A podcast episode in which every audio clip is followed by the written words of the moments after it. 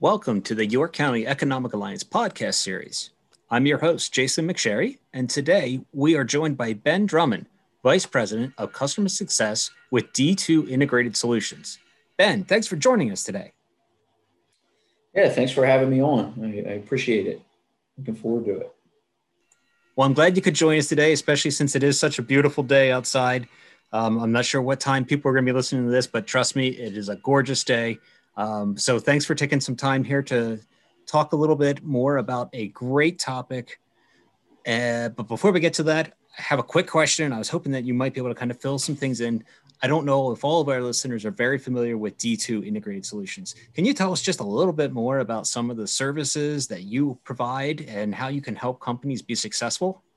Sure. So the, the simple answer is that we provide, uh, you know, IT solutions to small businesses and we, we, we say the phrase managed or co-managed, uh, meaning that sometimes we work with businesses that don't have uh, IT staff, and other times we do work with businesses that do have an IT staff where we're more a collaborative model. Uh, but we provide services from help desk to backup, cybersecurity, infrastructure, networking, um, you know, all, all things related to business and technology, basically. And all things that have been important to business as we know it, especially in the last year plus with the COVID normal and remote working and everything along those lines. It's kind of even been pushed more to the forefront. So, yes, yep, very, very. So, on that note, though, uh, today we're actually going to talk a little bit more about the digital solutions for a mobile workforce. Um, as I just said, you know, the COVID pandemic forced a lot of businesses to to shift and go to a remote work plan where they've got a lot of employees who were not uh, essential and didn't have to be on the premises working from home or someplace uh, off site. But a remote workforce and a mobile workforce are a little bit different. Um, can you talk a little bit about what is the difference between the two? Yeah, I think I think they are definitely related, and it's just a it's just a matter of words. But I think that when I hear the phrase mobile workforce, um, and, and, I think about the, the word specifically mobility, I think of a greater level of flexibility.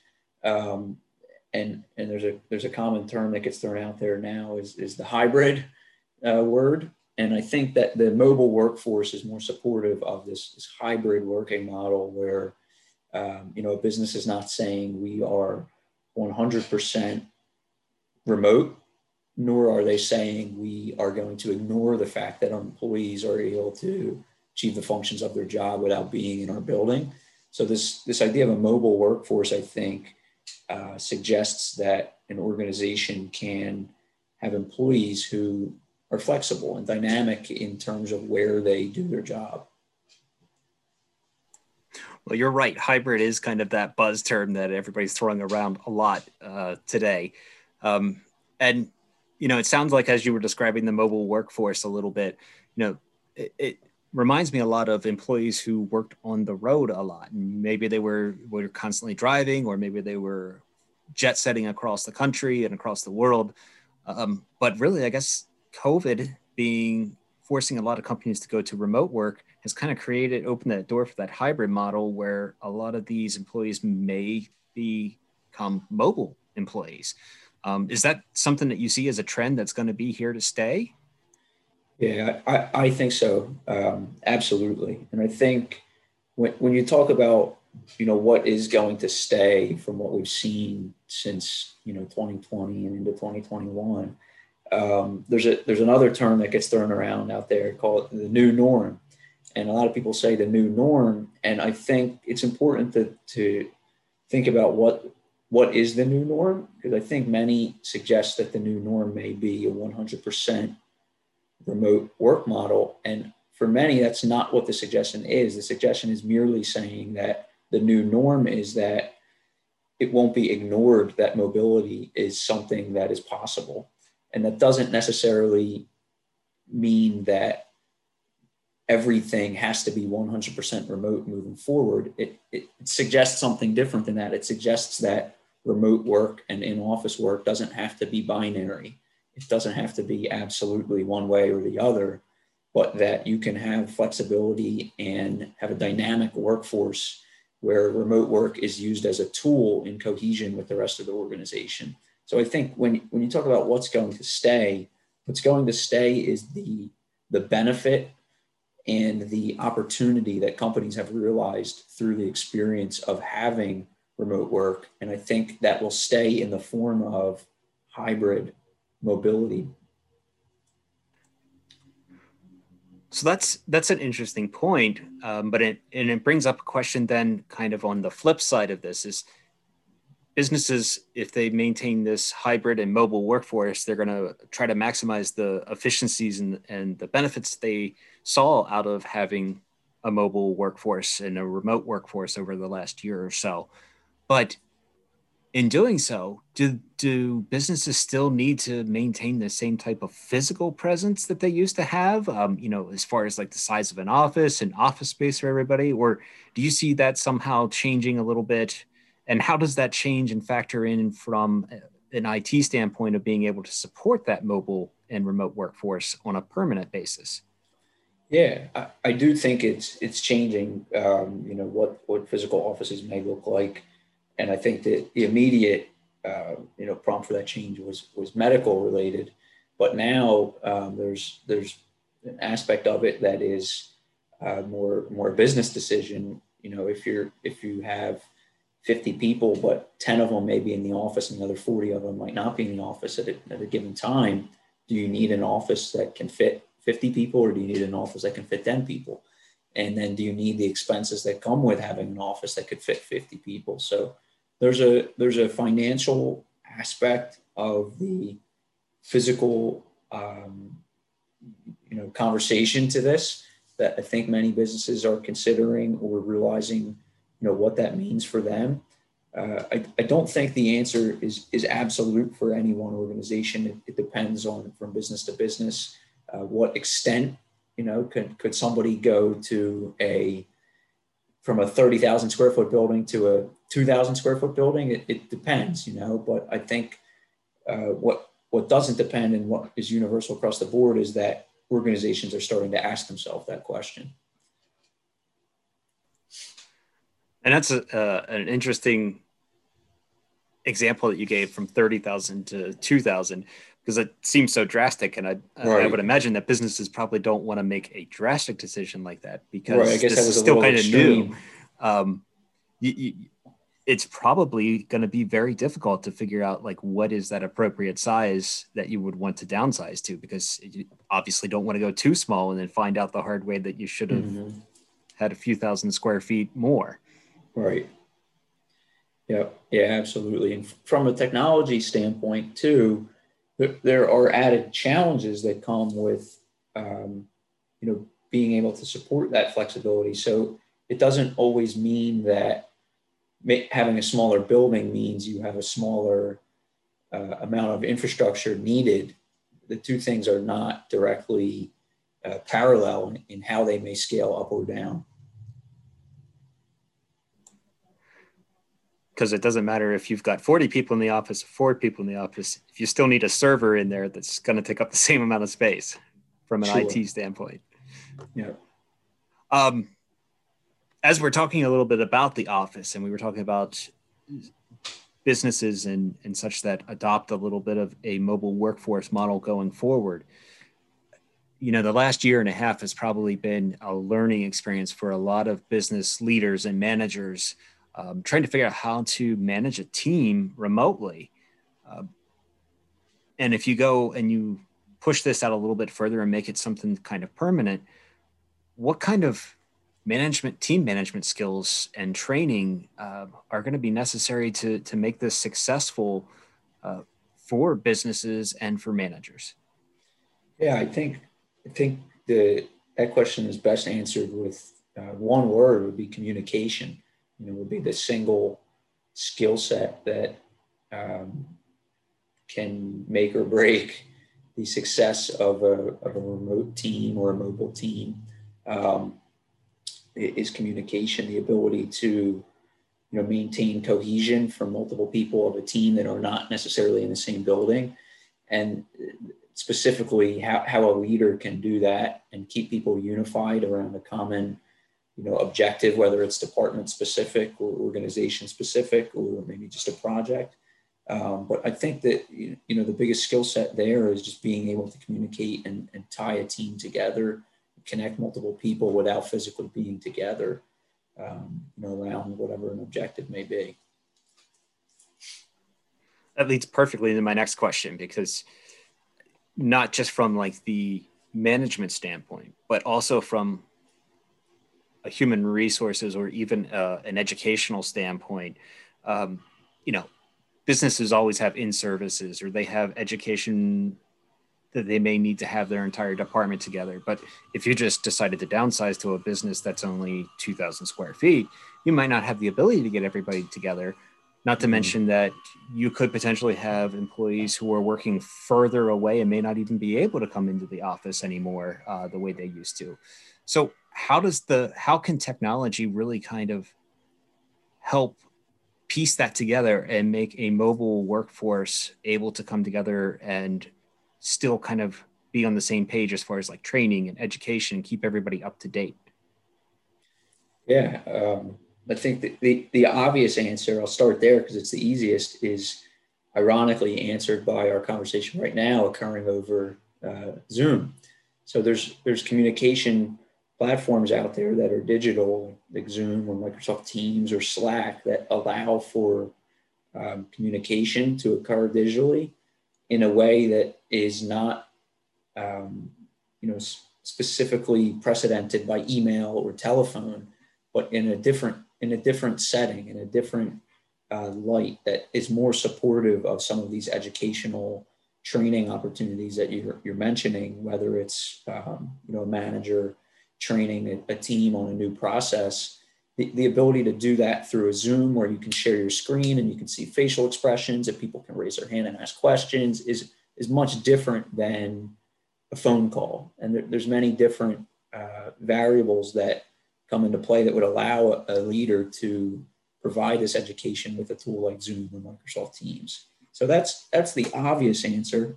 Um, the, the, the more a little bit of a more interesting answer might be for organizations to consider some type of information uh, management platform or uh, some type of adopting some type of online knowledge base to document how to's and processes for their organization. Um, a good example of a, of a product out there is a company Trainual, where organizations can can basically document, you know, action items that occur within that that business and organize those things for the purpose of training employees. So there are online platforms that organizations can adopt that would allow them to you know, share information and coach people and, and provide expectations um, using technology rather than traditional in-office measures. And I think the, the, the, the thing that ties all of that together is not necessarily just the technology, but the, the organizational structure that a company may or may not have being able to support somebody using a platform like that. So a, a, company that has more structure and processes in place and can do things in a more defined way will be more able to share those processes digitally with technology. So is is that basically something kind of like an intranet, uh, SharePoint kind of site, and maybe like some type of a digital education platform? Um, yeah, that you can have like modules that you can complete and things like that? Yes. Yep. Yeah, and it could be done one of, of many ways. There's there's turnkey solutions out there like the one I mentioned that are built specifically for that. But you could also achieve the same thing in, in a SharePoint or a OneDrive or a Google Drive with, you know, just having documented how-tos and um, documenting procedures and or let's say there was a, a, new initiative, you could document how it's going to be done and provide a kind of provide a uh, to your to your point of a library for how an organization operates, so that knowledge can be spread digitally rather than spread, you know, in a conference room. And in my experience, it seems that an intranet or a SharePoint or a shared site like that is really kind of geared to make that more efficient I mean, a lot of people probably have access to their company server and a lot of mm-hmm. files that are on there, but you know, you could probably spend hours digging and trying to find something, whereas right. the intranet concept kind of pulls a lot of those policies and procedures and manuals and puts them at a, a, a very easy to access spot and easily located for everybody. Right. And it's a different way of thinking about you know data and files it's it's an organization making a conscious decision to compile information specifically for the purpose of training or documenting policy. It's not just administrative files and and historical data. It's it's actually somebody sitting down saying i'm going to write down how we're going to do this and store it electronically so that others can see it and it can be shared. And that's something D2 can help with, right? Like, I mean, as you're kind of going through this, I mean, it's it basically, as you said, it's not as simple as just throwing something up there. You got to put a little bit of forethought into it, and then there's the technical side to to make it actually happen. But sure, uh, yep, yep, yeah, absolutely. So, um, kind of going along that line, but getting a little bit more, it, it, seems difficult to talk about remote work or mobile work and not somehow bring up security. Um, it seems to it was it was a hot button before the pandemic, but even more so when we started spreading everything out. What kind of security protocols need to be in place to ensure that your network is safe if you have this mobile workforce where all of your information is out there everywhere? Right. It's a great question. Um, and uh, I'll start by answering it by talking about the notion of uh, trying to ensure that where your remote workers are working from is secure. For many, that seems to be the default. How can I make sure that uh, this employee's home network is secure? But what we would encourage is rather than focus on you know, making networks that you don't control or, or manage secure, plan on them being not secure and plan for your infrastructure and your organization to have an IT strategy that protects from that lack of security. And the reason I say that is you don't know, with a mobile workforce, you don't know if your employee will be sitting in a Starbucks or in a hotel lobby or in an airport or at their house. So trying to, to manage all of those various networks is impossible. So instead, what, what I would suggest is to plan on the worst case and plan to build infrastructure around supporting the worst case for your corporate network.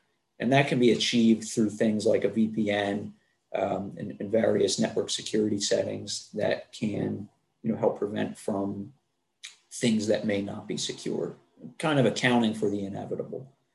Um, but that, that's kind of the specific strategy that I would suggest. Some more general things and, a, and an interesting point that I like to consider as well is there's a there's a cultural difference that occurs with a human being working in a location that's not their office, where their guard is down a little bit further, or they may be working in their home and it's a much more casual setting. They're sitting on the couch with with sweatpants on rather than sitting behind behind a desk in an office space in a more professional setting and the, the cultural impact of that um, kind of you know I, I would almost say subconsciously is that maybe that individual is less aware of security with how they're using that computer because they're more used to just being in that environment and watching netflix or being in that environment and just surfing the web rather than being in that environment and accessing their company's financial data. So there's a there's a big step that can be taken is just raise awareness for security, and that can be achieved through things like security training, um, and it can also be prevented with things like two-factor authentication. That's a, a really good point because you're absolutely right. Like if I'm working remotely from a Starbucks, that's completely different than when I was sitting in an office you knew where my desktop computer was or my laptop computer. You knew that it was not facing anybody else. In a Starbucks, I'm sitting there, I'm drinking my coffee, I'm working on some stuff. I got to run to the restroom. I get up. I don't even think about it. Maybe I don't sign off yeah. or something like that. Training can help with some of that, but are there other safeguards that you can put in place that kind of helps prevent um, somebody else from easily seeing private information or something like that? Yeah, that's that's a big area where, where VPN can come into play to help uh, make make a, a, network connection secure in an environment where you may be in a public place or um, just on a, on a network that is not secure. Um, so there there are many um, you know technical efforts that can be made around the VPN to to do that. Yes.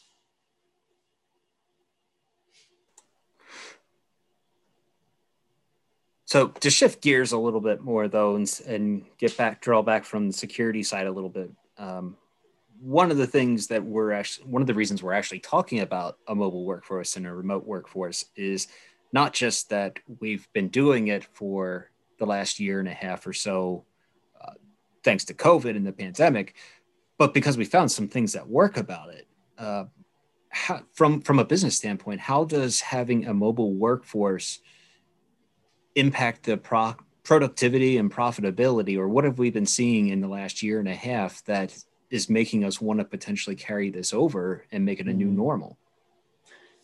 I think there's there's many ways to to that it that uh, you know mobile workforce can help with productivity and profitability outside of what we've discussed already with, with you know reduction of expenses and finances is that a mobile workforce can help support efficiency of employees doing their job, which obviously ties directly into productivity and profitability. And I think the, the main reason for that is that the, mobile workforce kind of puts a greater demand on an organization's um, requirement or uh, necessity to have structure and process in place. So an employee's job is no longer um, just just based around being in an office and figuring out what to do, but it's now a very defined, um, you know, set of actions that fall into a digital structure that is made possible during a remote workforce. So I think employees are able to do more or do more in a a uh, repeatable fashion or a scalable fashion, and I think that sees organizations um, you know, they, they realize that a mobile workforce can help support productivity and profitability, like you said. And we're not even going to touch on whether or not employees like to work from home because I know that we're seeing news stories every other day now as we start to return to normal and and and get back to life and in person that numerous the majority of employees want to stay working from home if they can so um, that's a factor too and and that's a that's a strong factor too when you think about um, something like hiring or recruiting, or you think about a talent pool and how you know having the right people in place impacts productivity and profitability. If you have you know more people that are willing to work for your organization, if they can work uh, in a in a mobile fashion, then you may end up with people that can help drive productivity and profitability further for you. And earlier we were talking a little bit about intranets and SharePoints and such. So it got my my gears turning a little bit, and I have to ask this question. So, should businesses be looking at or considering an app or a mobile app or something like that that their employees would be able to utilize? I mean, app. You know, who doesn't want an app? But it just sounds cool. Is that something that anybody really needs, or is it beneficial? Yeah, I think it depends on the the organization and um, you know, especially at a small business level, most small businesses, uh, technology wise, their, their organization and the functions of their various departments are centered around a line of business application. So if it's a manufacturing small business, then frequently that manufacturing organization is centered around an ERP application that manages their inventory and the purchase orders and their sales orders. If it's a, a legal practice or law firm, that, that business may be centered around an application that is you know, meant to help manage cases and, and documentation for court records and legal information. So to answer the question about the app, I think, you know, many of these line of business application vendors um, may, may, be thinking about that question themselves, and, and that that thought will trickle down to small businesses um, where they may have an app available or they may not. Um, on, a, on a different note, I think it's very important to consider uh, if there was one, one app or one piece of technology for small businesses to consider off the back of mobile, having a mobile workforce, it would just be something around communication. And we talked about the importance of this earlier, but um, you know, the, a very, very helpful app is, is Microsoft Teams or, or Zoom or Slack that people can use to you know interact with their team members or coworkers or peers um, you know from their cell phone or from wherever they may be. And i think the the reason it's important to consider that and it sounds at first glance if you've never used a teams or a slack or even a zoom you, you may think well you know i have a cell phone i could call or text somebody but there is a different uh, feel that that comes into place when you're using a communication app that's all centered around professional team-based communication. So it, it is a different platform for communication than just a, a text message or a cell phone. So kind of going off that a little bit, you know, if it's something that you're looking at, are there maybe some best practices um, for like some type of a mobile work plan like that that businesses should be considering, um, or even just first steps if that's something that, that they're considering doing? Yeah, I, I think the first steps are, um, you know, like like we just kind of talked about a little bit, looking at the communication piece and making sure there's a strong channel for team members to communicate, uh, no matter where they are physically. And the reason that's so important is that it, it's a different level of uh, almost a different level of urgency or um, you know the communication methodology is is different when you're using uh, one of these digital tools than it is if you were to pick up the phone and call somebody. So by having that that communication channel established to support them of the workforce you're really taking a big step towards the foundation of being able to build upon a mobile workforce. You know you're, you're kind of setting yourself up for success to do so um, but then other best practices are, you know, going back to security, just making sure that um, you're you're doing all of this in a secure fashion. And I think that's a really big consideration to make. Um, you know, here we are in in May of 2021, because what happened for for many organizations is in March of 2020, decisions were made, and the um, you know lead factor in many decisions was was function you know, our business needs to have employees be able to function tomorrow from a different building. And so this, when decisions were made with, with function in mind, some security got left behind. And now that things are changing and there's kind of a, a, light at the end of the tunnel, I think it's a it's a great practice for some organizations to go back and take a look at some of these decisions that may have been made over the past 12 or 14 months and make sure that they were made or that they're adjusted to be secure. That's a great perspective. Uh, everything did go, and a lot of decisions were made so quickly just to kind of adapt. But pulling back and making sure you cross those T's and dotted the I's, this is the time to do it. Yep. Bingo. Yep. Well, Ben, I know we're coming up on the end of our time here together again today. Um, I know last time you were on, I hit you with our I Heart triple trivia, I Heart YoCo triple trivia. Um, and I wasn't going to let you off the hook again oh, this no. time. I just have them rapid fire so that you don't know what's coming, but they're going to be different than last time. So are you okay. up for the triple trivia again? I'll give it my, my best effort. I'll do everything I can. Okay. First one is going to be the most difficult, but um, from there it should get pretty much a little bit easier. So our triple trivia is based off of our motto i heart YoCo or i love YoCo with each of the questions on kind of focusing on one of those uh, portions of the motto for the york county economic alliance first question for the i and i heart YoCo you can finish this sentence and tell us why you picked that, that answer. So the person or fictional person that I would like to most have dinner with is. Um, I'm going to go with with Chase Utley. He's not a fictional person, but I would I would love to have dinner with Chase Utley and pick his brain on uh, being one of the best baseball players in the city or in the state. I'm going to assume that you're a Phillies fan then. I am indeed. Yes. That's a good answer. Good answer. Chase Utley, he was an amazing player. So Yep. All right. Number two, and if you got the first one, the rest of these should be pretty easy. So for the heart in uh, I Heart YoCo, we're going to go back to that snack food capital of the U.S. here. So which of these do you like better?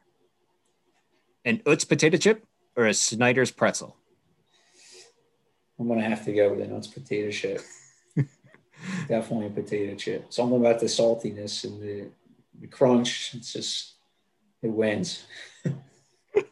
I can't blame you on that one. Although I should have probably made it a little bit more of an even playing field. Some I don't know if chips and pretzels are are kind of balanced or not. Like we probably should have went with Utz potato chips or Martin's potato chips, but I get it. We're gonna get let it roll with the Utz potato chip.